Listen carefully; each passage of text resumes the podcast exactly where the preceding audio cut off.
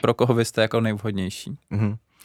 Uh, to je dobrá otázka. My jsme, my jsme si to jako definovali už jako na začátku. Říkáme, říkáme té personě e-shopař Karel, který shodou okolností taky prodává rybářské potřeby. Ne, ale uh, vlastně jako Tanganika je vhodná pro ty jako začínající... Takže pokud prodávám rybářské potřeby, tak to je, no brainer, Tanganika. Úplný, úplný fit. Ahoj PPCčkaři, marketáci, e-shopaři a další fandové PPC kampaní. Vítejte u PPC Podcast.cz, prvního českého podcastu ryze o PPC reklamě. A dneska tady mám Filipa Svárovského, ahoj. Ahoj Láďo, díky za pozvání. Což je zakladatel a CEO nástroje Tanganika a marketingový disruptor. My tady po vzoru Petra Ludviga popijíme nejen zelený čaj, teda Filip, já jsem si nedal, ale taky japonský gin. Vynikající gin. Takže na zdraví. Na zdraví, Láďo. A pojďme na to. Řekni nám, co vlastně je Tanganika a jak vznikla. Možná tak ve stručnosti, já na to pak budu mít nějaké otázky později, Jasně. ale jenom ať lidi vědí, o čem se tady vlastně bavíme.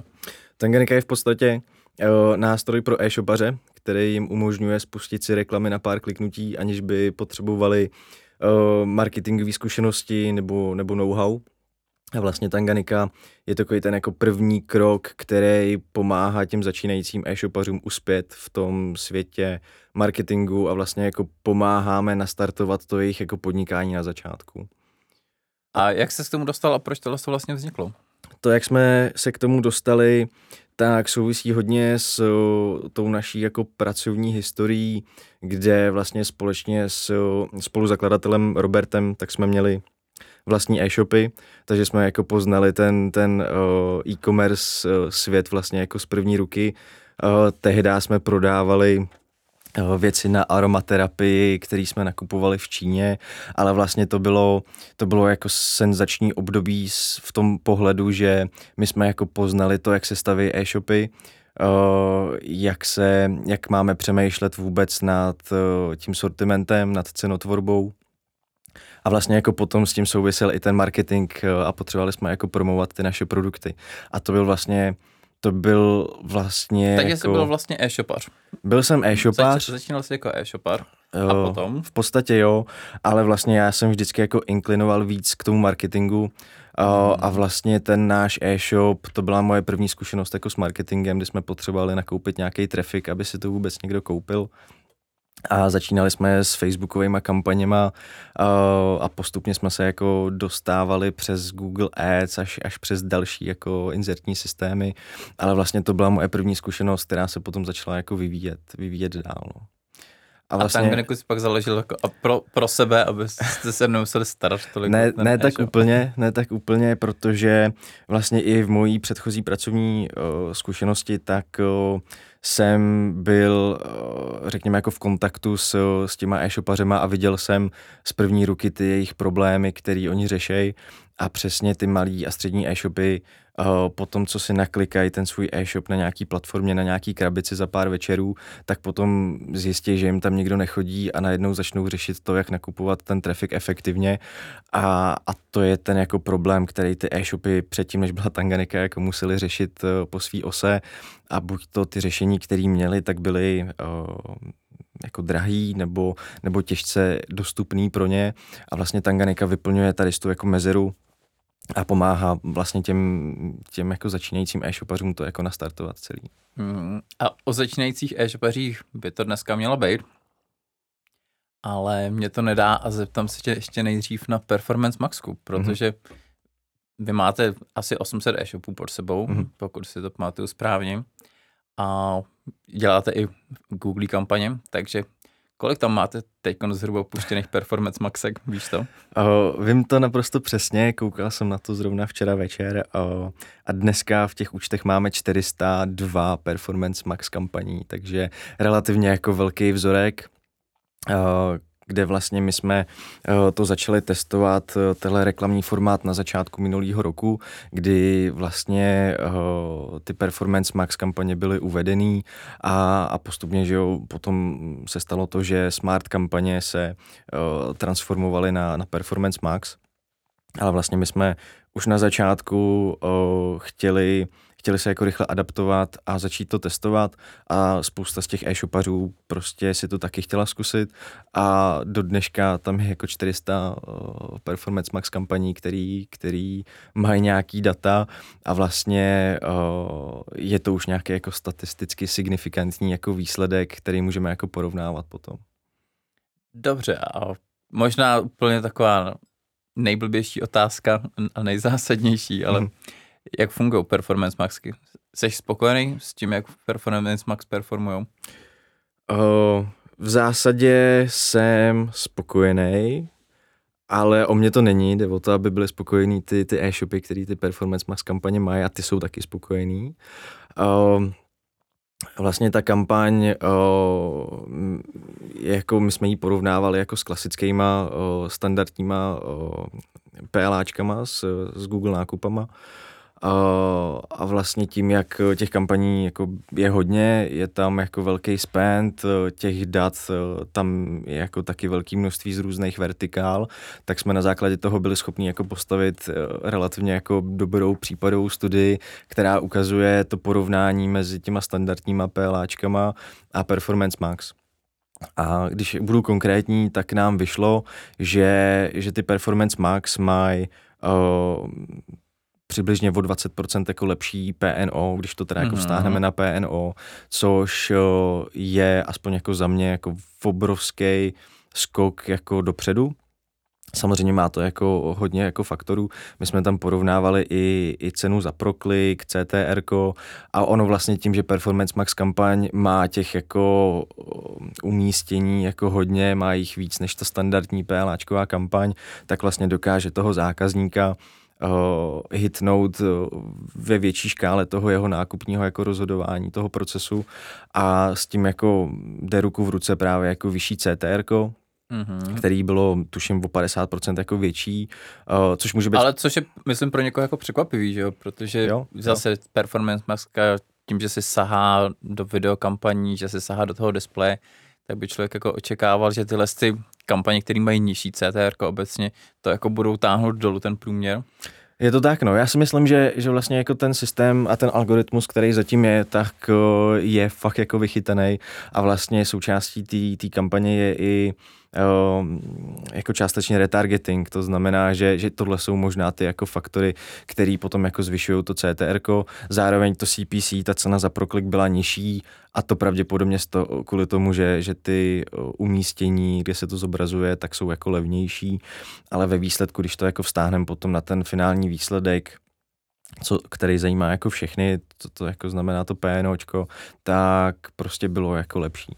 Uh-huh. A předpokládám, že objemy nebo celkový tržby se posunuly taky nahoru.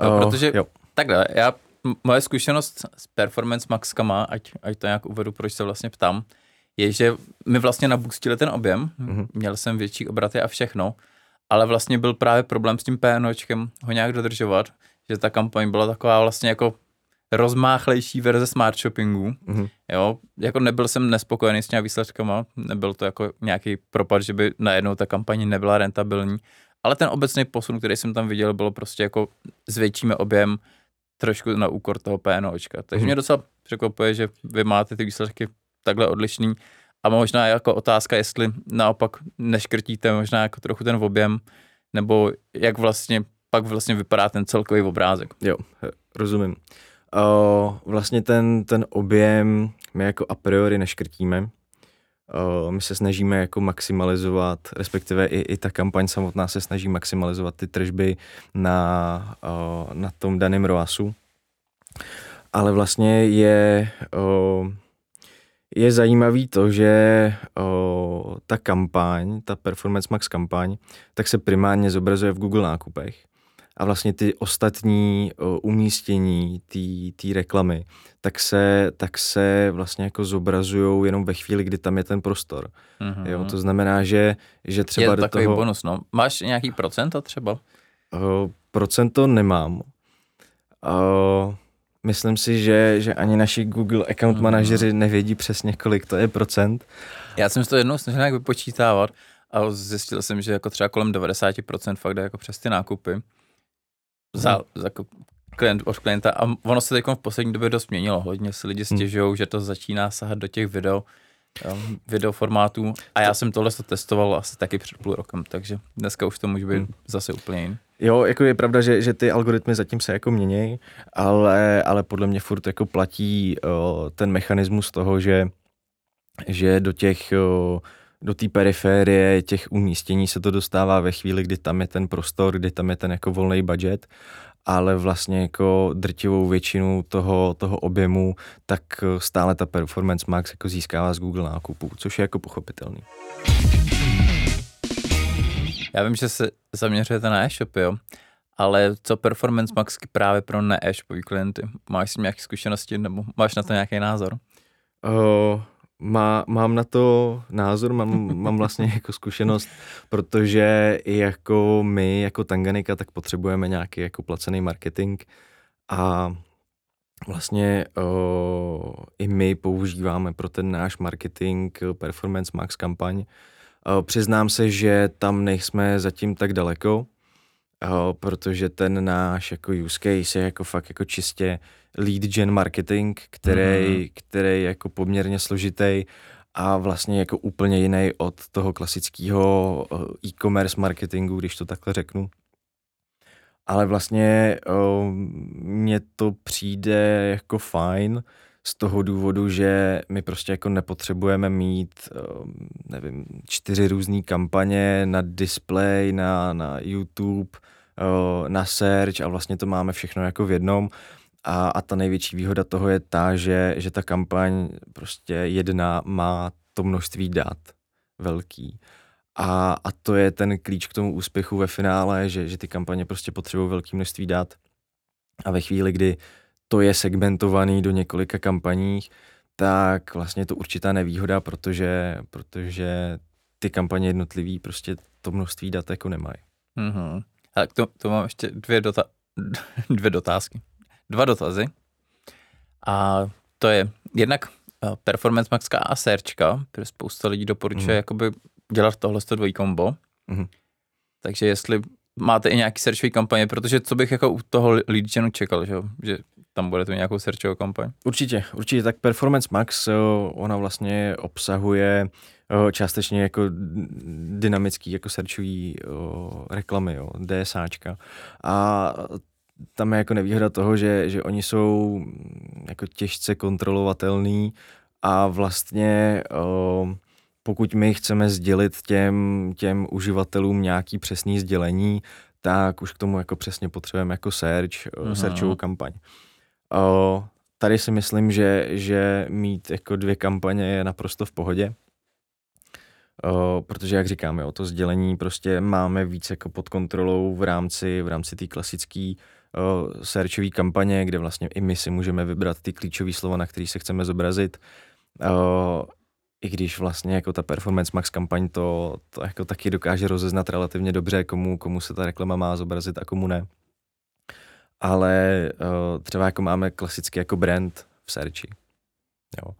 Uh, což jako samozřejmě Performance Max se taky může zobrazit na brand, ale Jasně. ten víme, že se dá vyloučit. Jo, myslím, že jako brandovka je takový must have. A mně přijde fajn, že tam funguje nějaká ta trumping logic, že když máš to slovo v přesný schodě, ne v přesný schodě, tohle se hrozně blbě vysvětluje, ale když máš to slovo tak, jak ho člověk vyhledává v té hmm. searchovce, tak má ta searchovka přednost před Performance Maxkou. Kdyby tam byla nějaká jako, kdyby se ty slova úplně neschodovaly, tak pak je to podle toho edrenku, ale každopádně mě přijde vlastně fajn.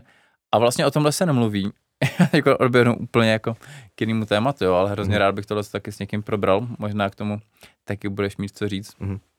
A to je vlastně jako využití tady té trumping logic k tomu, aby se jako omezil tu performance maxku, což by znamenalo vlastně jako narvat do té searchové kampaně to klíčové slovo ve všech různých variantách, ve všech možných pádech, prostě tak, aby tam byla vždycky ta, ta přesná schoda. Mm. Myslíš, že tohle je vitální strategie? Mm, to je hrozně zajímavá otázka a možná odpověď na ní bude, bude jako hrozně, hrozně složitá, ale Ale taky kontroverzní, že? protože teď máme tu volnou schodu a Google se nás právě, snaží dotlačit k tomu, aby jsme tam neměli ty duplicitní klíčové slova hmm. a tak dál, ale vlastně přesně jako ve světle tady toho mi to dává smysl. Hmm. A nevím vlastně, jak moc velký negativní dopad jako ty redundantní klíčové slova mají. Hmm. Já si myslím, že tady hrozně záleží na tom use caseu. někde to jako může dávat smysl větší, někde menší ale vlastně o, já bych se té volné schody v podstatě jako nebál, jo, protože Protože když se jako vzpomenu to, jak se, jak se ty PPC jako v posledních letech, letech jako vyvíjely, tak když přišly automatické bydovací strategie, tak spousta, spousta z těch marketérů vlastně taky byla proti tomu, respektive byly tam stejný názory jako dneska na Performance Max, že to je black box. A vlastně ta adopce dneska těch bydovacích strategií automatických je tak velká, že je to prostě standard. A to stejně zažíváme teď s Performance Max, kde vlastně taky je to označovaný jako, jako black box. Já tohle úplně nemám rád. Tohle označení, myslím si, že to je další jako vývojový stádium toho, jak se jako PPC budou vyvíjet jako do budoucna. A, a to stejně jako i s tou, s tou volnou schodou, jo podle mě je jako fajn, že Google má to množství dat, který má a že zatím má prostě algoritmy a modely, který prostě dokážou s tím jako pracovat. A, a ve výsledku si myslím, že, že ty volné schody, Performance Max a bydovací uh, strategie, ty automatický, tak jsou jako ve výsledku dobře i jako pro nás, pro ty inzerenty. Jo, ačkoliv jako možná ztrácíme nějakou jako úroveň kontroly nad tím, uh, což jako chápu, že spoustu lidí jako může odradit, ale ve výsledku je, to, je to jako proces, který, který tady je a, a potřebujeme se na ně adaptovat. Jo, myslím si, že ta schopnost se adaptovat na ty nové věci je obzvlášť jako v tomhle hrozně důležitá a úplně bych nešel proti těm trendům, který tady jsou.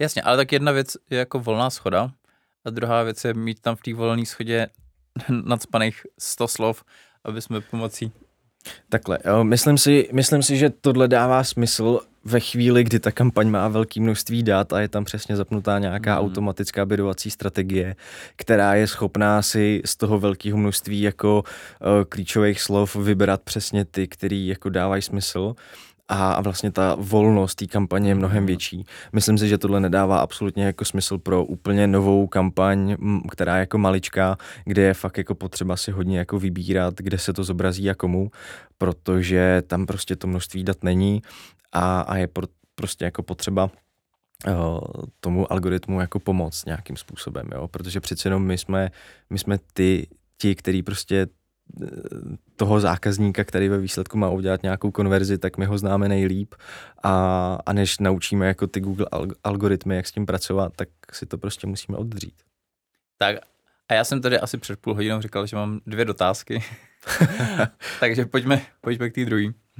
A to je kvalita těch lídů vlastně. No, protože teď nedávno jsem poslouchal podcast od Markéty Kabátový, mm-hmm. ten jejich Brain Food. A tam právě hodně jako řešila kvalitu těch lídů, zvláště z Performance Maxky. Mm-hmm. Že tam je vlastně jako problém v tom, že ta Performance Maxka je jako schopná dovolit hrozně velkou spoustu těch lídů, až je to jako překvapivý, za docela jako dobrý peníze. Ale že je tam velký problém pak s tou kvalitou, takže jsem se chtěl zeptat, jak vy třeba tu kvalitu osobně řešíte? Tohle, tohle je zajímavý, zajímavý point, protože oh, jak jsem říkal, jo, ve chvíli, kdy ta kampaň nemá dostatečné množství dat, tak jo, prostě ty lídy můžou být jako všeho druhu. Jo.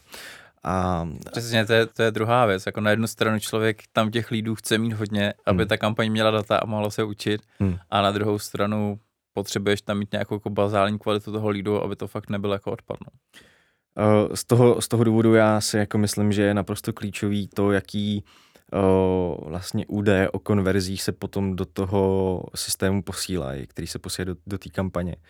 O, my si teď jako hodně hrajeme s tím, že ty lídy, který nám jako chodějí, tak my je musíme nějakým způsobem oskórovat mm-hmm. a, a vlastně jako říct, který ten lead má a nemá smysl o případě, jakou má hodnotu v porovnání s ostatníma a to jako poslat zpátky do toho, do, do té kampaně.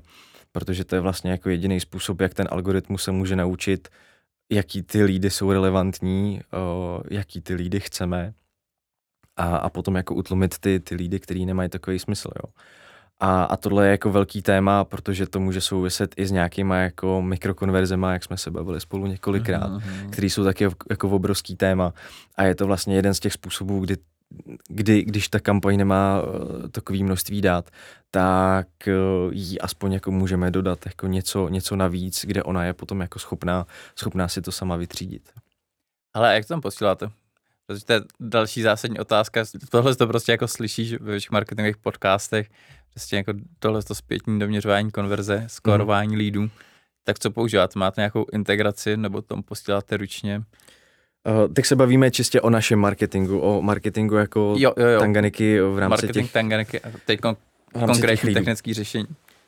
Uh, tohle je jako hodně složitý téma a já jsem moc rád, že, že my máme jako nejvyšší úroveň podpory u Google a, a ty naši Google account manažeři, kteří dějí v tom Dublinu, tak nám s tím jako hodně pomáhají, protože je to fakt náročný obzvlášť ve chvíli, kdy my jako Tanganika prostě eh, expandujeme a máme v plánu jako expandovat do, do uh, celé Evropy, tak v tu chvíli vlastně se ten problém stává jako brutálně komplexní. A to, jak tam posíláme ty lídy, nebo ty informace o těch konverzích, tak je jako poměrně jako sofistikovaný systém, který dneska jako není ideální. Víme, že tam je spousta mm-hmm. věcí, které je potřeba jako zlepšit, ale jde v podstatě o to, že Uh, my si vlastně necháváme posílat veškeré informace o těch lídech do BigQuery, mm-hmm. a kde ty data máme fakt jako na nejvíc raw úrovni a z té BigQuery potom uh, to je věc, kterou musíme jako uh, ještě dořešit, protože my uh, máme CRM, máme HubSpot, kde vlastně máme oskorovaný ty, ty naše e-shopy, uh, nebo ty naše jako lídy, řekněme, a vlastně my to potřebujeme nějakým způsobem jako propojit, provázat a potom jako poslat zpátky do Google Ads. A to, jak to posíláme zpátky do Google Ads, tak je klasicky jako offline import, kde, kde máme, kde si sledujeme ty Google Click IDs a k těm jako párujeme tu konverzi, případně tu hodnotu té konverze a to posíláme jako zpátky. Jo, ale jako víme, že, že tohle jako není úplně ideální přístup, respektive může být, pokud je jako dobře odladěný, ale u nás je ještě jako hodně práce na to, na to, to fakt jako odladit, aby to fungovalo správně. Oh, je super. Takže HubSpot. HubSpot, no. to není úplně nejlevnější záležitost, ne?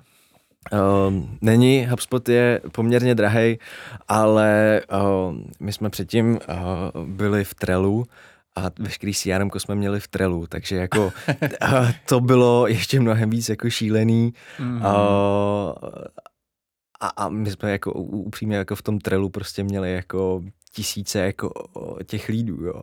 A potom jsme to museli jednoho dne jako dostat do toho HubSpotu, což byl velký porod, ale vlastně teď vnímáme, že ten HubSpot je něco, co, co nám jako zase na několik let vydrží a, a upřímně jako startupy mají eh, vlastně tu finální destinaci, nebo ta finální destinace v tom jako salesu a v těch CRMkách, tak je eh, většinou jako Salesforce, hmm. který je jako už jako vyšší dívčí, ale tam ještě nejsme, takže my jsme teď v nějakém jako tom mezičlánku, kde kde, kde jsme jako plně v HubSpotu a HubSpot jako nabízí spoustu integrací, spoustu automatizací a, a, a je to něco, co nám jako hodně pomáhá a vlastně my jsme teď jako posledních pár měsíců hodně, hodně pracovali na té jako B2B sales strategii, vlastně i ve spolupráci tady s jednou pražskou agenturou SalesDoc, jestli je můžu jmenovat, protože oni jsou jako skvělí a, a přesně jako jsou experti na B2B sales. Ten pak budu muset poslat, jestli jsou ochotní tohle epizodu zasponzorovat a podle toho se uvidí, jestli je tady necháme zmíněný nebo ne. okay. Ale vlastně jako chci tím říct, že, že ten sales proces a, a vlastně ten lead gen marketing, tak je, je jako hrozně komplexní a je to běh na dlouhou tráť. OK, takže pokud si teď budu zakládat startup, tak začít s trelem, potom HubSpot a uh, cílová destinace Salesforce. Já bych možná to Trello jako přeskočil a rovnou bych šel do nějakého jako sofistikovanějšího CRM, protože potom, potom ta transformace z, z toho Trella tak je fakt jako těžká, spousta dat se tam ztratí tou cestou a, a není to jako úplně ideální řešení. No. Dobře, dobře. A to už jsme odbočili z odbočky, takže pojďme na tu, na tu první odbočku se vrátit a to jsou ty performance maxky. Jak vy se vlastně díváte na ty performance maxky, jak s nimi pracujete, co jsou za vás nějaký best practices? Jo. Um, takhle, um, my samozřejmě jako testujeme různé věci v rámci Performance Max kampaní. Tím, jak těch kampaní je jako hodně, tak to není úplně jednoduchý. A vlastně jako ani nemáme moc velký detail zatím, zatím jako v rámci nějakého uh, sofistikovanějšího jako testování v rámci třeba asset group nebo produktových skupin a tak dále. Ale to, jak se dají performance max kampaně jako optimalizovat, tak uh, tím, jak jako vracíme se zpátky, je to jako black box, tak těch jako věcí uh, tam jako není tolik, mm-hmm. ale vlastně když si vezmeš, co do té performance max kampaně jako vkládáš, tak je to vlastně ta optimalizace o těch vstupech, je to primárně o těch vstupech a ty vstupy uh, můžou být uh, ty produktové data, které do té do kampaně jdou, což je jako obrovský téma, jak optimalizovat jako produktové data. Uh, I my jako v Tanganice jako se o to snažíme, uh, spoustu jako věcí, věcí tam opravujeme, ale furt prostě je to je to těžký a to jsou ty produktové data na jedné straně, mm. na druhé mhm. straně jsou ty data o těch uživatelích, to znamená nějaký jako konverze, řekněme. O, je taky jako obrovský jako prostor k optimalizaci. No a potom, potom se můžeme bavit o těch o, podkladech, který do té do kampaně jako o, sypeme. O, best practice obecně jako je, je takový, že, že ta segmentace by měla být co nejmenší. Mm-hmm. aby vlastně ta jedna entita nebo ta jedna kampaň měla jako větší množství dat, než, než kdyby to bylo jako uh, granulovaný ve více jako kampaních. Ale samozřejmě jsou jako případy, kdy, kdy je potřeba jako segmentovat. Dokážu si představit, že, že obzvlášť jako pro ty větší, větší uh, klienty, který uh, mají různé uh, hladiny té marže na různé kategorie, tak tam už jako dává smysl jako segmentovat uh, i jako do několika kampaní, uh, pokud to dává ovšem jako smysl uh-huh. uh, a jsou tam ty strategie jako jiný, ale obecně je jako fajn, že těch asset group jako v té Performance Max kampani může být víc, protože dají se přidávat uh, vlastně podklady pro různé eventy, které se v tom roce dějou v e-commerce, ať už to je uh, Valentín, uh, Black Friday, nebo Vánoční sezóna, nebo jakákoliv prostě jiná sezóna, kterou zrovna ten, ten e-shopař jako že zažívá. A a tohle je jako určitě no, věc, která, na kterou se dá, na kterou se dá uh, dívat a optimalizovat. V té kampani jsou i nějaký jako uh, sezónní mm-hmm. adjustmenty, takže se dá jako... A používáte to, tyhle ty třeba sezónní věci? No. Jo, protože já vím, že jsme to tady řešili třeba zase s, s bráchama Janouškovejma mm-hmm. a ty doporučují tyhle ty sezónní věci v Performance Max se vůbec neřešit, mm-hmm. protože to je kampaň, která je závislá na těch datech, má pomalu učící periodu mm-hmm. a opouštějí to tam třeba přes Discovery kampaně. Takže jo, je, je to něco, co, co vy aktivně využíváte a máte s tím nějaké dobré zkušenosti? Hele, jako asi nemůžu nesouhlasit s tímhle názorem. Ve chvíli, kdy jako ta kampaně jako oddělená tak zase jako bude prožívat to, to jako úvodní fázi, kdy potřeba jako dostat ty data a vlastně pokud my to přidáme do té do tý kampaně, která už ty data má, tak to může být o to jako rychlejší. Kampaň bude zažívat, zažívat existenciální existenciální krizi, no. Ne, ale uh, samozřejmě, jako, jak říkám, jo, asi záleží na tom jako use caseu, uh, pokud je tam nějaká jako pravidelná pravidelná sezónnost, tak já věřím tomu, že ty, že ty uh, algoritmy Google to poznají jsou schopní se na to mm-hmm. připravit uh, a pokud ne, tak jsou tam ty adjustmenty, takže i my můžeme dopředu říct, že nějaká sezóna nás jako čeká v té kampani a vlastně ta kampaň může, může tu informaci dostat jako dřív, než ta sezóna nastane. Jo, jo, já to tady mám pak ještě hodně v otázkách od posluchačů, ale uh, nedá mi to mm. zeptat se, jak to vlastně vypadá, ta zpráva těch klientů, co pod sebou máte, mm. jestli je to něco, co děláte plošně, že si řeknete, hele, bylo by dobrý tam nasadit tuhle tu strategii mm. a je to něco, co proběhne jako napříč těma účtama mm. a nakolik je tam nějaká jako individuální práce nad těma, nad těma jednotlivými shopama. Uh, rozumím, dobrá otázka. Uh, my v Tanganice si zakládáme na tom, že uh, vlastně jako následujeme ty best practices z těch inzertních systémů mm-hmm. a uh, snažíme se ty naše reklamní účty ať už to je Google nebo Facebook, je to v podstatě jako jedno, tak mít v co největší kvalitě a i ty kampaně mít prostě nastavený tak, jak prostě jsou jak pro Google jako nejlepší. A, tak jo. jasně, nejsou to best practices jen tak pro nic za něco. Přesně tak, jo. A o, jak jsem říkal před chvilkou, tak jo, nám i s tímhle jako právě pomáhají ty Google account manažeři, který, se kterými vlastně jako dáváme dohromady nějaký, nějaký ty strategie, jak by to mělo vypadat. Ale vlastně o, ten e-shop, který k nám přijde a, a je v tom našem jako nástroji v té aplikaci, tak on si tam jako může naklikat ty podklady sám. Uh, v tuhle chvíli má jako nevýhodu, že, že tam může mít jenom jednu asset grupu v rámci třeba mhm. Performance Max, ale to do budoucna vyřešíme. Ale eh, jak, jako, já jsem to říkal už předtím, jo, pro, ty, pro ty jako menší klienty to zase není takový pain point, mít tam jako jed, jenom jednu asset grupu. Každopádně uh, to, co se potom jako v těch účtech děje, tak jsou nějaké jako pravidla, které eh, vlastně si s tím jako hrajou a dokážou to jako optimalizovat. Jo. Samozřejmě my jsme, o, eh, protože ta naše jako historie Tanganiky, tak o, eh, už je jako dvouletá.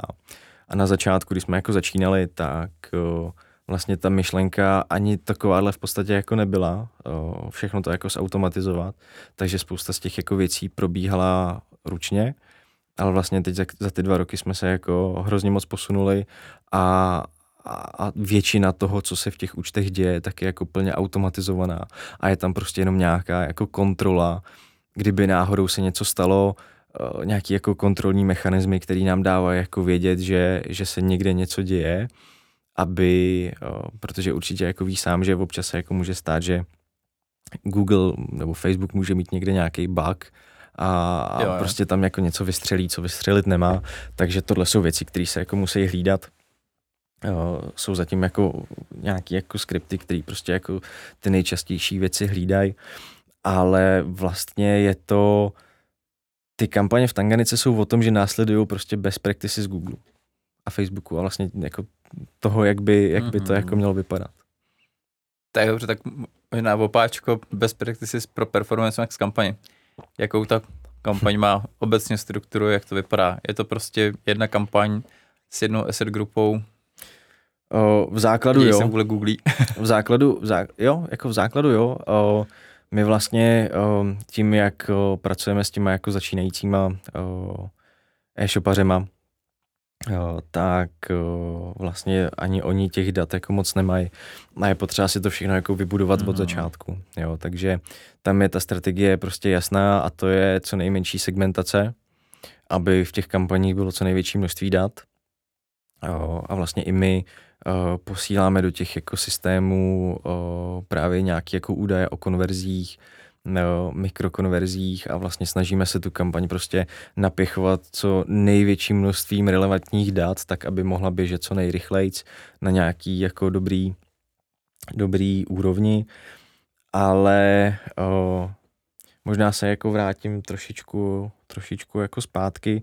A to je, že většina těch jako začínajících e-shopařů tak uh, řeší, řeší jako spoustu problémů a, a vlastně jako ten úspěch té kampaně ani tak jako nezáleží aspoň jako v té úvodní fázi na tom jako jejím nastavení, ale na tom, jak uh, ten samotný e-shop je odladěný. Jo, protože když se řekne jako slovo marketing a jak dělat marketing pro začínající e-shopy, tak o, musíme si jako uvědomit, že ten marketing je jako hrozně obsáhlá věda, jo, která jako není jenom o PPCčkách, ty PPCčka jsou jako jenom maličkatá část toho, toho celku. A vlastně o, jako ze školy z teorie známe takovou tu, takovou tu metodologii 4P, jo, že, že ten marketing je vlastně o nejenom o, o té promotion, ale i o tom jako produktu, o té ceně toho produktu, o tom, kde se vlastně jako prodává. Takže je to vlastně jako komplexní soubor a, a je potřeba, aby, aby ten e-shopař jako přemýšlel, přemýšlel komplexně a, a to, co my jako vidíme jako nejčastěji, kdy si, jako, já se teď možná dostanu k těm jako chybám jako jen tak v rychlosti, ale to, co my vidíme jako nejčastěji, Eh, že, že na těch e-shopech nefunguje, uh-huh. tak je, je jako ten sortiment.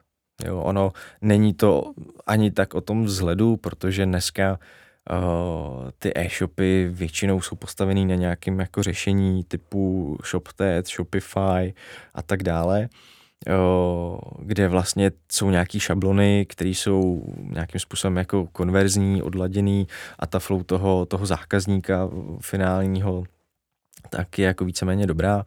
To, co, s, s čím ty e-shopy jako víceméně bojují, tak je, tak je jako správná volba sortimentu mm, a no. cenotvorby, o, což je jedna z těch jako nejdůležitějších částí.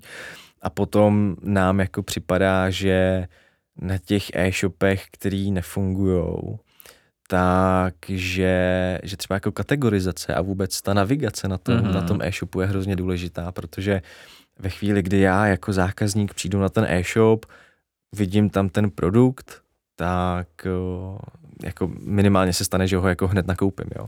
Vždycky si předtím udělám, nebo v průběhu toho nějaký research. A, a vlastně já, když se chci kouknout do nějaké kategorie, tak já to chci mít jako hned, chci to mít rychlý a spousta z těch e-shopů prostě bojuje s tím, že ta navigace na tom e-shopu není dobrá a, ten sortiment uh, má jako v obrovskou váhu, jo. Uh-huh. A to souvisí jako s tím, že, že, že ten trh, ty zákazníci, prostě ty produkty musí chtít, jo, protože když jako vedle sebe porovnáme ten produkt, nebo ten sortiment a, a ten trh finální, tak i e-shop, který má sebe lepší, sebe kvalitnější produkt, ale neexistuje k němu ten trh, který se ho koupí, tak to prostě nebude fungovat. Já, to jsme teď nahrál, teď úplně odběhnu, nebudu vůbec mluvit jako PPCčkař, ale jako zákazník právě e-shopů, tak doufám, že to poslouchají nějaký e-shopaři.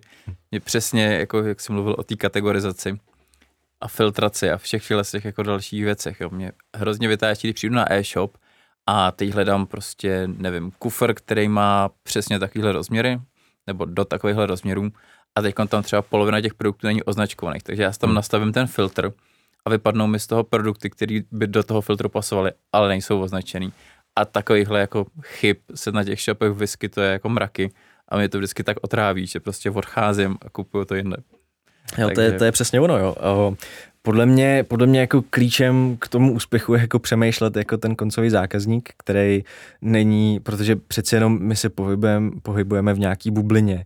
Jo, my jsme těch e-shopů viděli hodně, my dokážeme odhadnout eh, prostě, kde ty věci najdeme, ale ten, ten oh, nechci říkat jako obyčejný jako zákazník, ale prostě ten normální člověk, který jako není v té bublině, nezná, nezná e-commerce jako z téhle strany, tak on se v tom jako neorientuje a je jako potřeba přemýšlet.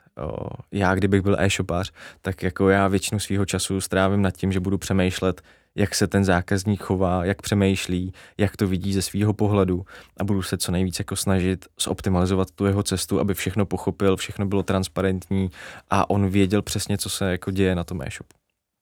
Jo, takže tohle, tohle je jako hrozně zajímavý, zajímavý point a vlastně eh, ono to jako hodně souvisí právě s tím marketingem pro začínající e-shopy, protože uh, pokud ten e-shop nesplňuje nějaký jako základní jako nemá nějakou jako základní kvalitu, která je jako schopná, schopná jako uh, přežít, tak uh, ani ten jako sebelepší PPCčkář s tím prostě jako nic neudělá.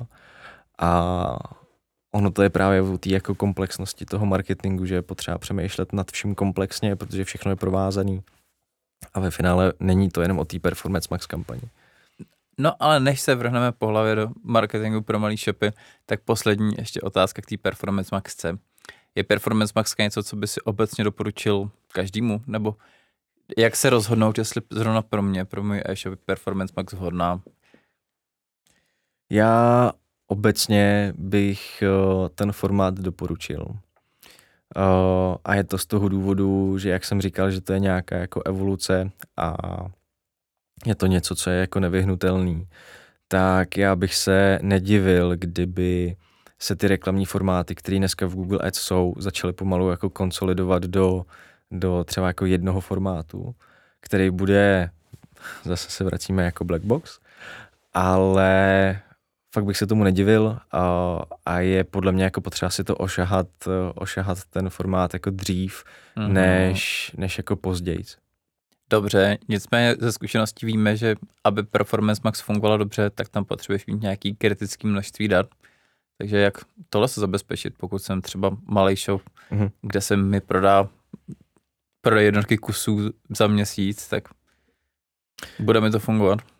Rozumím. Uh, dneska je jako výhoda, že kdysi potřebovali ty kampaně jako mnohem větší množství dat uh, než dneska, a postupně se to jako množství, množství dat, který jako potřeba na nějakou, řekněme, jako učící mm. fáze jako snižuje, což je právě jako výhoda pro ty, pro ty jako menší, menší e-shopaře. Řekneš tam nějaký číslo?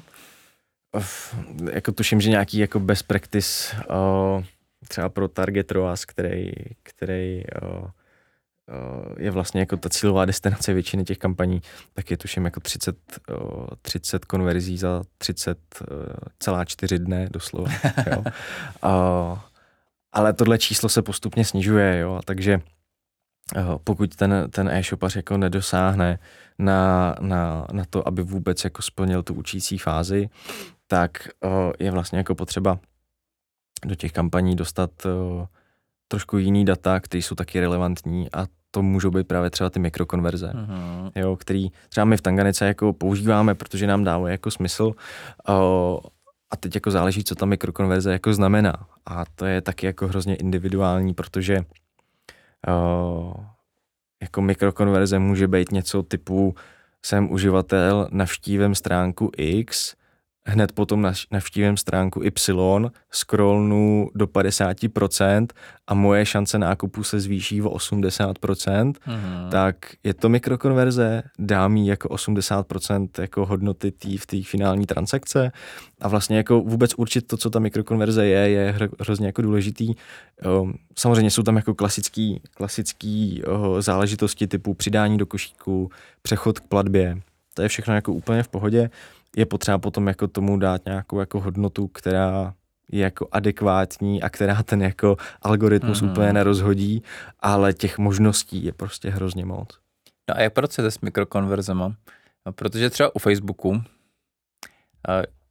si vybíráš prostě jednu konverzi, pro kterou je ta kampaň optimalizovaná. Mm-hmm. Takže když ti nefungují nákupy, tak tam dáš přidání do košíku. Když ti nefunguje ani přidání do košíku, dáš tam zobrazení produktu. Mm-hmm a tak dál. Prostě jako postupuješ od té mega konverze, řekněme, k tý, těm mikrokonverzím, mm. dokud tam jako nemáš ten dostatečný objem. Ale u Google vlastně můžeš optimalizovat vůči více, více konverzím. Takže používá tam podobný přístup jako u Facebooku, že to prostě posunete celý, anebo tam pracujete s tím, že tam máte i tu mikro, i tu makro konverzi a nějak si pak hrajete s hodnotama třeba. Máme, máme tam tu samozřejmě tu hlavní konverzi, která, která je ten dokončený nákup, což je jako logický. A, a máme k tomu právě i ty jako ostatní, ostatní mikrokonverze. Ale vlastně jako k tomu Facebooku, jak si, jak si, jak si říkal, tak uh, tam je to jako my, hrozně... My už tady hrozně odbíháme pořád od toho tématu, ale jako nakusujeme věci, které jsou jako zásadní a jako myslím, že je super, že to tady nezazní, protože práce s konverzima je podle mě jako velká část úspěchu v online marketingu ve výkonnostním, řekněme. Ne. Je, je, to tak, je to tak, jo. A, a vlastně jako, i právě jako součástí toho mixu taky je Facebook. A mě vlastně teď napadla jedna věc, že o, tím, jak na Facebooku můžeš optimalizovat o, primárně na jednu konverzi, tak o, teoreticky jako můžeš udělat toho, že tu konverzi prostě budeš odpalovat, i když se stane nějaká mikrokonverze. A dáš nějakou jako hodnotu, ať už to nastavíš přes GTM nebo nějak, jakýmkoliv jako jiným způsobem. O, je to věc, která se jako dá obejít, ale už je potřeba A, jako... Takže to je vyčuraný. To znamená, že jako přidání do košíku bude konverze nákup, stejně jako konverze nákup bude konverze nákup, akorát bude mít každá jinou hodnotu. Proč ne? Proč ne? Jako, to je, to je jsou zajímavý, možnosti. To je jako, zajímavý nápad. Jo, ale uh, to jako střílem jen tak jako od boku, jo. Samozřejmě uh, ta věc je jako mnohem víc jako komplexnější. Možná ale... jste to měli nechat jako patentovat. ale jenom říkám, že těch možností prostě, jak ty, ty konverze do toho, do těch systémů a nejenom jako Google, ale i jako Facebooku jako dostat, tak je jako hodně a jenom je potřeba být jako trošku kreativní a, a trošičku jako uh, přemýšlet out of the box, jak se říká. No. Super, super. Tak jo, hele, pojďme na ty malý klienty. Já si tě tam hrozně obecně, mm-hmm. jak dělat marketing pro začínající e-shop.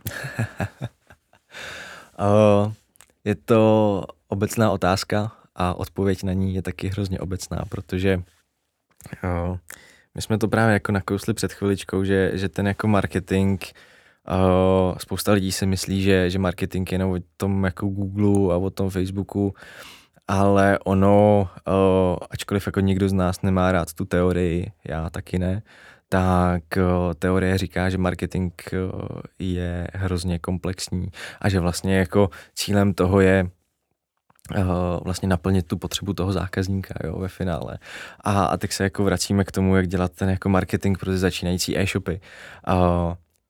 Já bych fakt, kdybych úplně jako začínal a vlastně i my, když jsme měli ty, ty naše vlastní mm-hmm. e-shopy, tak my jsme začali tím, že jsme si řekli, uh, na co jsme specialisti a pokud, pokud jsem třeba jako specialista, já mám hrozně rád jako ty takové speciálky typu uh, obchody s legem, eh, obchody prostě, které jsou, který jsou fakt jako specializovaný a jsou to specialisti na tu danou věc, protože to je jeden z těch způsobů, jak eh, třeba jako dneska uspět v tom e-commerce, jo, protože tím, jak jako Alza, Mall, další jako marketplace prostě jako válcují ten trh, tak uh, a jsou jako, jsou to ty generalisti, hmm tak. Protože to Lego má dneska už tolik různých řad a edicí, že se se jako speciálka užit může. To vůbec není to Lego, který se pamatuje ze svého dětství.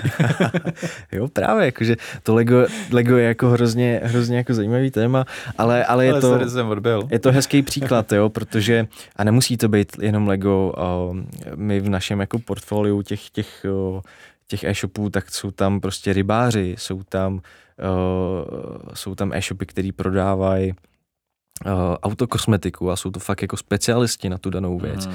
A je to vlastně jeden z těch způsobů, jak dneska na tom jako trhu, který je jako brutálně konkurenční uspět, tak na jedné straně je to to, že, že buď to jsi jako brutální specialista na tu věc. Dokonce, teď, teď jsme úplně jako... Mm-hmm. Uh, jo. No. Teď budeme navzájem skákat do řeči, ale vlastně to se možná vracíme zase zpátky k té kategorizaci, k těm filtrům a k těm vlastně věcem. Mm-hmm. Jo, jaký je ten důvod, proč já chci, na, chci nakoupit v té speciálce? Proč bych měl jako jít za nějakou speciálkou, když to můžu koupit na Alze? Mm-hmm. A vlastně jako, jo, pro můj dobrý pocit, že podpořím jako nějakého specialistu. Ale myslím si, že právě to, že oni jsou, že když jsi specialista, tak jsi schopný nastavit si tam tu filtraci mm-hmm. přesně pro tu danou kategorii, pro to mm-hmm. daný zboží a nabídnout tam vlastně tu hodnotu v tomhle tom, že tam máš jako lepší možnosti toho výběru, ne v tom, že bys měl víc těch produktů, ale že jsi schopný s tím pracovat a dát tomu člověku, co on potřebuje, aby se správně rozhodl.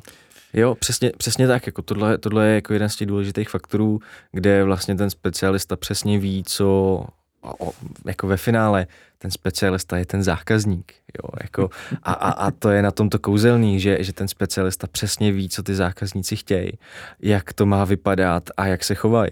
A ve chvíli, kdy je tam jako přehledná kategorizace, ve které se jako ten zákazník toho lega jako vyzná, tak to je jako, jako obrovský jako faktor k úspěchu právě jako oproti třeba Alze, která jako tu kategorizaci nikdy nebude mít takhle jako detailní. Jo, možná pokud by to byla nějaká kategorie, která by byla fakt jako perspektivní, mm. tak oni možná se na to začnou jako fokusovat víc. Ale oh, Jo, tak vlastně, ona se o to ta Alza, myslím, snaží. Oni postupně, jo. Ho, hodně právě i subtýmy, který se starají o ty jednotlivé kategorie ale jasně je to prostě mimikování tady toho, je za to spousta lidský síly, lidský práce. Ale i, ten, jako finální support, jo, protože já, když jo, si chci jako umýt auto uh, a nevím, jaký jako pří, přesně jako přípravek bych měl jako použít v kombinaci s, s nějakým jako jiným, tak uh, vlastně jako věřím tomu, že ten specialista mi je jako schopný jako poradit. Jo, a a, a tohle je jako něco, co je jako těžce dosažitelný ve chvíli, kdy uh, na tom e-shopu jsou miliony produktů z uh, desítek tisíc různých kategorií. Um, je to jako téměř jako nereálný, jo. takže mm-hmm. buď, to, buď to jsem specialista, jako ten e-shop, anebo prodávám produkt, který prostě je jako perspektivní a ten trh to fakt jako, jako vyžaduje a, a dychtí potom. Dobře, dobře. Takže jak, jak jsme se sem dostali? Um, jak uspokojit potřeby zákazníka? Marketingová teorie říká, marketing je uspokojování potřeb zákazníka. Je to tak? Um, asi tomu tak jako můžeme říct, ale dostali jsme se k tomu vlastně uh, z té otázky, jak dělat marketing pro začínající e-shop a tohle je vlastně jako vůbec první doporučení, který já asi mám Eh, který já můžu říct eh, předtím, než ten e-shop začne jako uvažovat nad tím, že začne někde nakupovat nějaký placený trafik. Mm-hmm. Protože pokud tohle jako není odladěný, tak... Jo, už si vzpomínám, kdy jsi říkal, uvědomme si, na co jsme specialisti. Takže ano, pokud jsem něčím specialista, tak jsem schopný nabídnout tam tu přidanou hodnotu. Takže to je vlastně první krok k úspěchu, abych v tom, co prodával, se nějakým způsobem vyznal. Jo, je to, je to ta první, první message. Uh, a, a vlastně jako ve chvíli, kdy tady ty jako podmínky jsou splněné, to znamená, že ten, že ten e-shop má dobrou uživatelskou flow, uh, má dobrou kategorizaci, má dobrý jako průchod checkoutem, tak už se dá jako uvažovat o tom škálování a o tom nákupu té placení reklamy. A je to vlastně jako stejný, jako když když jako my stavíme startup, tak my taky eh, stavíme nejdřív nějaký MVP, nějaký jako produkt, který je jako života schopný, uh, testujeme to, iterujeme to a ve chvíli, kdy jsou splněny nějaké podmínky, tak to můžeme začít škálovat. A tohle je jako podobný přístup i v rámci jako škálování toho e-shopu, kdy se postupně ten e-shop iteruje a ve chvíli, kdy jako připravený na, na ten nákup toho placeného trafiku, tak už se dá škálovat a nebude to akorát vyhazování peněz. OK. Takže být specialista, vytvořit nějaký minimální životaschopný produkt, minimálně jako připravený poznat... na škálování a mít prostě, řekněme to takhle, funkční e-shop předtím, než do toho začneš sypat peníze na zviditelnění. To 100%, jo, jako o, být specialista, o, může taky znamenat, že jsem jako, že znám jako toho svého zákazníka, že vím, jak se chová, vím, co mu nabídnout a, a když tohle jako já mu dám, tak vím, že u mě nakoupí. Ale mám tady další otázku, jestli taková práce vyžaduje něco jiného, kromě PPCček, což si už jako zodpověděl si moc krát. Mm-hmm. Bavíme se prostě o nějakém marketingu, o nějakých čtyřech marketingových P, mm. a prostě o tom, takže Já bych ano. jako nechtěl znít jako akademik, ale um, sám jsem tohle studoval na vysoké škole, vím, že teorie je úplně odlišná od praxe, ale jo, občas se tam dá najít nějaký střípek pravdy, který se potom dá jako aplikovat a jsou to, jsou to prostě jako mechanismy, které prostě jako fungují i v té praxi. Ale, ale jako o, úplně bych nechtěl, aby z tohohle vyznělo to, že 4P je přesně to, co by každý jako měl jako začít řešit. Jo, to, to určitě tak není. OK, hele, ale jsme tady v PPC podcastu, takže pojďme se teď možná trochu obecně vrátit k těm, k těm placeným kampaním. Mm-hmm. Jo, zasaďme se tam do toho kontextu, je to jedno z těch 4P a je to vlastně jenom subset toho jednoho Pčka promotion, mm-hmm. ale máme tady teda placený, placenou reklamu, výkonnostní marketing v rámci toho promotionu. Jaký jsou vlastně specifika zprávy tohohle placeného marketingu pro malý klienty. Jo? Je to něco, v čem se to liší třeba od těch velkých hráčů?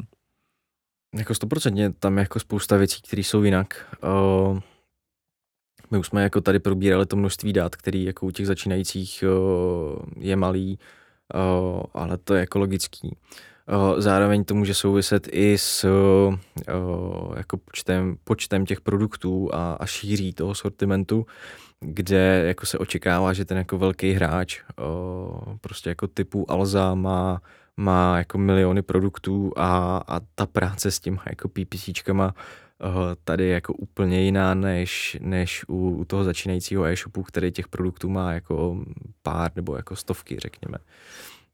Takže tohle, tohle je jako určitě, určitě uh, jako jiná hra. Samozřejmě, že, že se ta hra mění v průběhu, jak ten e-shop roste na začátku, na začátku je to něco jiného, než potom jako v těch pozdějších fázích.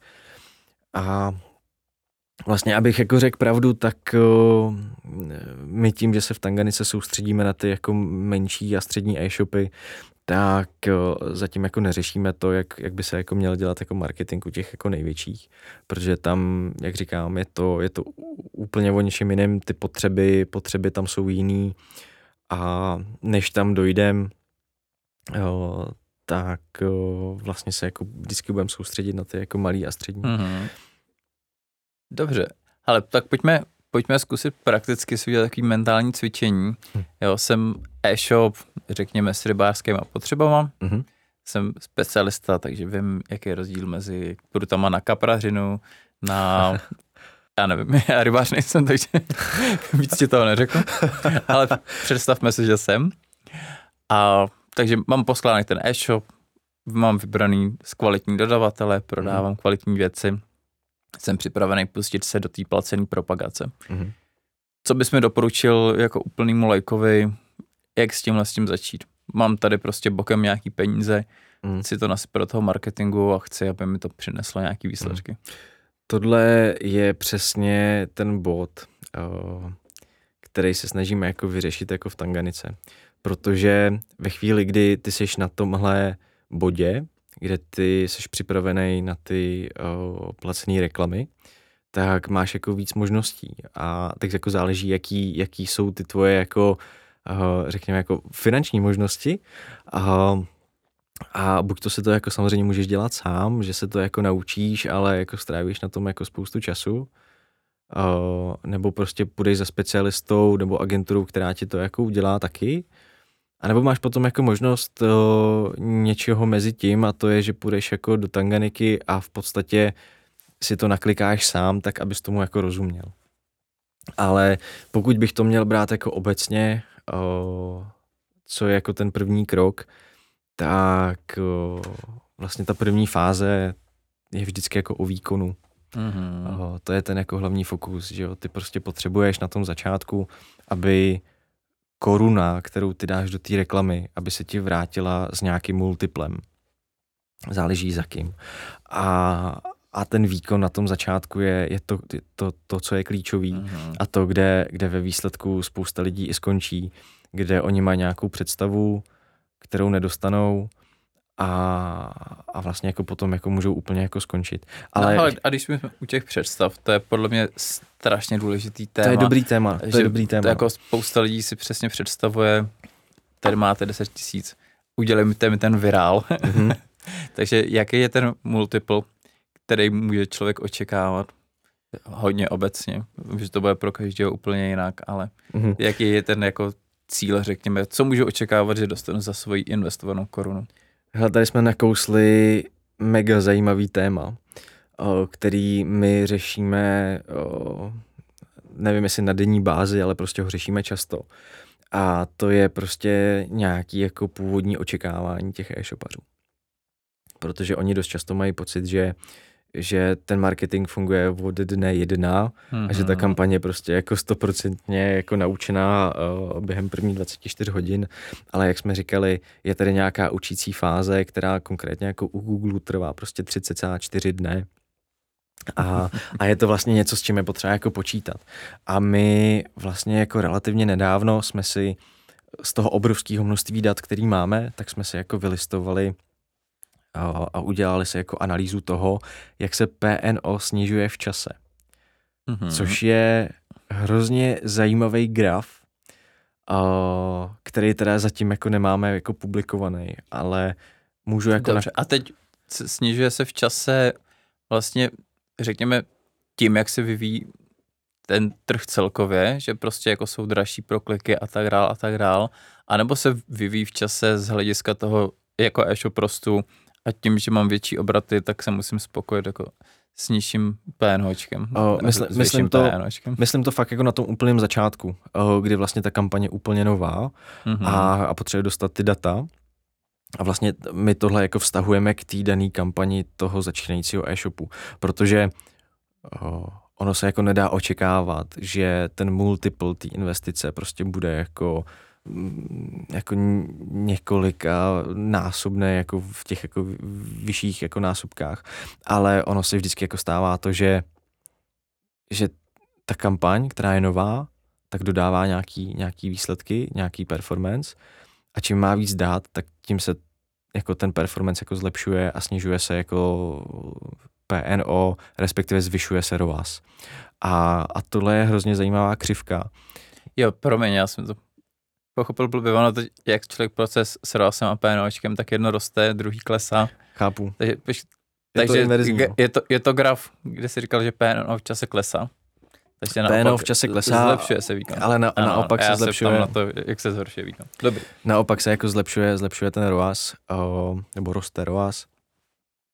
Ale jo, abych se dostal mm-hmm. k tomu mhm. výsledku, jo, tak nám jako z toho vyšlo, že jako během třeba prvních šesti měsíců je tam fakt jako razantní jako, uh, jako uh, klesající tendence.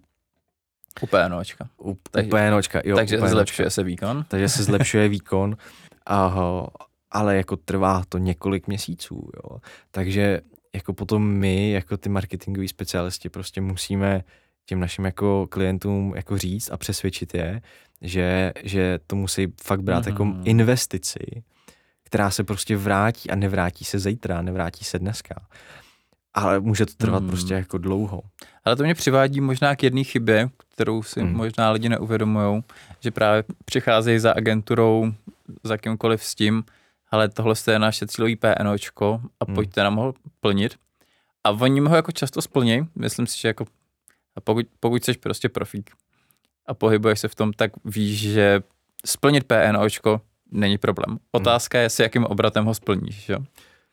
A přesně, přesně tak, jako přesně, není to jenom když, o tom PNO. No. Když přijdeš za Agoškou, za specialistou do nástroje a řekneš, tohle je PNOčko, který chci, hmm tak oni ti ho třeba jako doručej, hmm ale za cenu toho, že ty vlastně jako nepůjdeš do toho rizika na začátku, mm-hmm. neprojdeš si tou testovací fází, řekněme, mm-hmm. nebo nebudeš mít dostatek dat a zas, zasekneš si tím jako jakýkoliv budoucí rozvoj, protože budeš zafokusovaný to PNHčko, ty kampaně prostě poběžejí s nějakým suboptimálním výkonem, s menšíma útratama, s menšíma tržbama a ty se vlastně zasekneš v téhle fázi, takže budeš celou dobu mít to své vysněné PNHčko a vlastně se jako neposuneš vůbec dál. Uh, jo, je to, je to tak, že vždycky tam je nějaká křivka, uh, která vlastně určuje a vlastně jako v Google Ads je na to ten nástroj, nevím, jak se to jmenuje, tuším Performance Planner, něco takového, uh, kde vlastně oni tě jsou jako přímo schopni mm. jako mhm. vykreslit tu křivku, s jakou investicí do reklamy můžeš dostat jaký výsledek, jak, jaký ten objem ale je to, je to o tom, že to PNO samozřejmě není jediná metrika, která se jako musí vyhodnocovat a, a těch jako metrik tam je víc. My možná jako uh, jsme jako v té bublině, mm-hmm. nebo ty e-shopy jsou možná v nějaké jako bublině, kde tomu PNO dává až nezdravě velkou váhu. Jo, to PNOčko je taková modla a já musím říct, že jsem velký bojovník proti PNOčku. Hmm. Protože přesně jako to, to není vlastně jako nic, to je prostě nějaká poměrová metrika, která říká poměr ja. mezi tím a tím, ale nás vždycky zajímají ty celkové čísla a jasně, nezajímá nás prostě obrat, pokud jsme ho dosáhli hmm. kvůli nějaký ztrátě, protože jsme tam nasypali hromadu peněz, ale zajímá nás přesně pak nějaký ten čistý zisk, jo. Uh, jo, jakože PNM, jako podíl nákladů na marži, si myslím, že uh, má větší vypovídající hodnotu. Uh, Jasně, to je, to je další věc, ale vlastně taky poměrná metrika. Je ale to, je to taky... číslo, který nějaký poměr, ale aspoň má vypovídající hodnotu pro ten konkrétní shop, protože už tam máš tu marži. A ono, a PNO 20% může být pro někoho ziskový PNO hmm. a pro někoho ztrátový PNO v závislosti na tom, jakou máš marži. Ano, takže PNM. Ale supermetrika, já ji vlastně skoro nepoužívám, ale Myslím si, že moc lidí nepoužívá, protože je jako těžká na implementaci, ale o, ve chvíli, kdy o, ve chvíli, kdy vlastně jako ten e-shop jede hodně jako na čísla, hodně výkonově, tak si myslím, že je potřeba sledovat i to PNM. Ale vlastně jako mně by se líbilo, kdyby někdo vymyslel nějakou jako mnohem víc komplexní metriku, která by jako líp reflektovala to, jak, jak ten výkon na tom je ve finále. Mm-hmm. Ale taková metrika zatím jako není, nebo možná ji někdo ale... jako používá nějakou kombinaci, ale... Já vlastně používám je, je to úplně primitivní metrika, není to žádná raketová věda. E, říkám tomu estimated profit. A je to prostě tržba krát marže minus náklady. V podstatě jakoby ten hrubý zisk, že, který mm-hmm. jakoby mm-hmm. získáváš mm-hmm.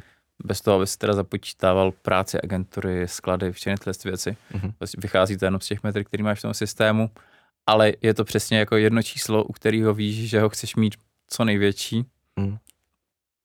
A jakože pro někoho může být důležitý třeba jako market share a jako úplně v pohodě s tím, že jako spálí jako na té marži jako nějaký peníze, jo. Takže jako mm-hmm. záleží na tom use caseu, uh, nebo na tom jako daném e-shopu, jaká je ta jeho ve finále strategie a pokud strategie je dostat jako co největší jako market share, tak uh, ve výsledku jako metrika typu PNM jako nedává smysl, jo. A Yes. Tak jako přesně každý si může stanovit, že chce mít 80% market share hmm. a vlastně na tom není vůbec nic špatného, pokud máš, pokud, pokud, pokud máš ty peníze, no jasně. pokud máš tu paletu s těma dolarama, tak jako jednoho dne se tam dostaneš. jo, jako to, tohle jsou jako věci, které, nebo strategie, které se jako občas dějou těch jako největších, ale většinou prostě zatím je nějaká, nějaká jako kalkulace, nějaká jako řízená ztráta, která potom jako vede, vede k tomu jako výsledku ale uh, chtěl jsem vlastně jako říct jenom to, že uh, a ještě jednou zdůraznit, že to PNO nemůže být jako něco, na co se jako musíme stoprocentně jako fokusovat a nemělo by to být něco, z čeho stoprocentně vycházíme. Pojďme, pojďme teda zpátky k tomu mýmu fiktivnímu rybářskému shopu. Mm-hmm. A, ale pojďme možná nejdřív zodpovědět jako otázku ideální, v ideálním světě, jsem takovýhle klient a chci dostat co nejlepší výkon, budu si to dělat sám, půjdu za někým jiným, co, co bys tam jako doporučil jako takovou optimální strategii? No, tak samozřejmě jako víme, co bych doporučil já, ale, ale jakože když, já, já, když si to vezmu tak, tak uh, i kdybych já teď měl e-shop, mm-hmm. tak prostě jako půjdu k nám a nebudu si to klikat ručně, jo. Půjdu jako do Tanganiky, což jako uh, je možná nějaká jako moje obsese nad tím, ale uh, Takhle, obecně bych doporučil jít za někým, kdo tomu rozumí a kouká na tu věc komplexně. Protože podle mě dneska tím, jak jako toho, ta bariéra toho vstupu do toho marketingu tak je jako hrozně nízká, tak se nám tady jako objevuje spousta lidí, kteří vypadají, že tomu rozumějí, ale ta jejich komplexní znalost není tak velká. Mm-hmm. Uh, takže možná bych byl fakt jako opatrný, za kým jdu a jestli to může fungovat dlouhodobě, uh, což je jako taky důležitý mm-hmm. aspekt té spolupráce. Ale uh, vlastně, jak jsem říkal, jo, jako vstup do toho trhu je relativně jednoduchý a, a to jako může, může být jako velký špatný pro, pro uh, pro nějaký jako e-shopy. Takže jít mm-hmm. za někým, kdo, kdo má ten track, track record, kdo o kom víš, že už jako uspěl někde s něčím a máš tam nějakou jako expertízu, která má prostě nějaký jako oznak toho, že, že to jako funguje. A já, a já se zeptám, nik, nikdo není pro všechny, takže kdo je váš ideální klient? pro koho, pro koho vy jste jako nejvhodnější? Mm-hmm. Uh, to je dobrá otázka. My jsme, my jsme si to jako definovali už jako na začátku. Říkáme, říkáme té personě e-shopař Karel, který shodou okolností taky prodává rybářské potřeby. Ne, ale uh, vlastně jako Tanganika je vhodná pro ty jako začínající... Takže pokud prodávám rybářské potřeby, tak to je, no brainer, Tanganika. Úplný, úplný fit. ale uh, Tanganika je v podstatě pro ty jako začínající e-shopy, který jako na ten trh jako vstupují, nebo už jsou nějakým způsobem jako rozjetý a jenom potřebují zase jako nabůstit trošku tu, tu, tu škálu a trošku jako vyškálovat dál. Uh, samozřejmě máme nějaký jako určitý kategorie, nějaké jako segmenty, u kterých jako vidíme, že fungují líp než ostatní. Uh, samozřejmě typicky jako... třeba rybářské potřeby. Typicky rybářské potřeby. Uh, netypicky uh, je to třeba elektronika, která obecně jako bojuje s hrozně nízkou marží a s hrozně velkou konkurencí. Tak zrovna tohle je třeba jako kategorie, asortiment, který úplně jako nevidíme rádi, jako, mm-hmm. když to jako řeknu takhle blbě, ale samozřejmě nevidíme rádi ani, ani uh, e-shopy, který prodávají zbraně, které jsou jako, už jako z podstaty prostě omezený v rámci mm-hmm. jako té inzerce, tak uh, tam jako s tím jako nic neuděláme ani jako my. A, a jako pár takových kategorií, který, který jsou jako takhle omezený a nejsou úplně jako vhodný pro, pro tu inzerci jako obecně a nejenom jako v Tanganice. Ale jako když to jako vztáhnu zpátky. Jasně, cokoliv, co si nemůžeš koupit bez občanky, je no, asi jasně, problém. Jasně. I když je pravda, že pár e-shopů s alkoholem taky máme. Je pravda, drogy si taky nakupíš s občankou. a dro- drogy byste taky asi nezvládli. drogy, drogy bychom taky nezvládli, pár e-shopů zkoušelo CBD a, a tady ty jako, uh, tady ty věci, ale ta legislativa je zatím jako neúprosná mm-hmm. a, a prostě to nejde. Uh, I když jako jsou státy, uh, kde je to jako povolený, ale u nás to zatím nejde. Má Google jinou, jinou policy ohledně, ohledně těch produktů jako na, na přístata? Oh. Že když budu v Coloradu prodávat lékařskou marihuanu, tak to bude v pohodě.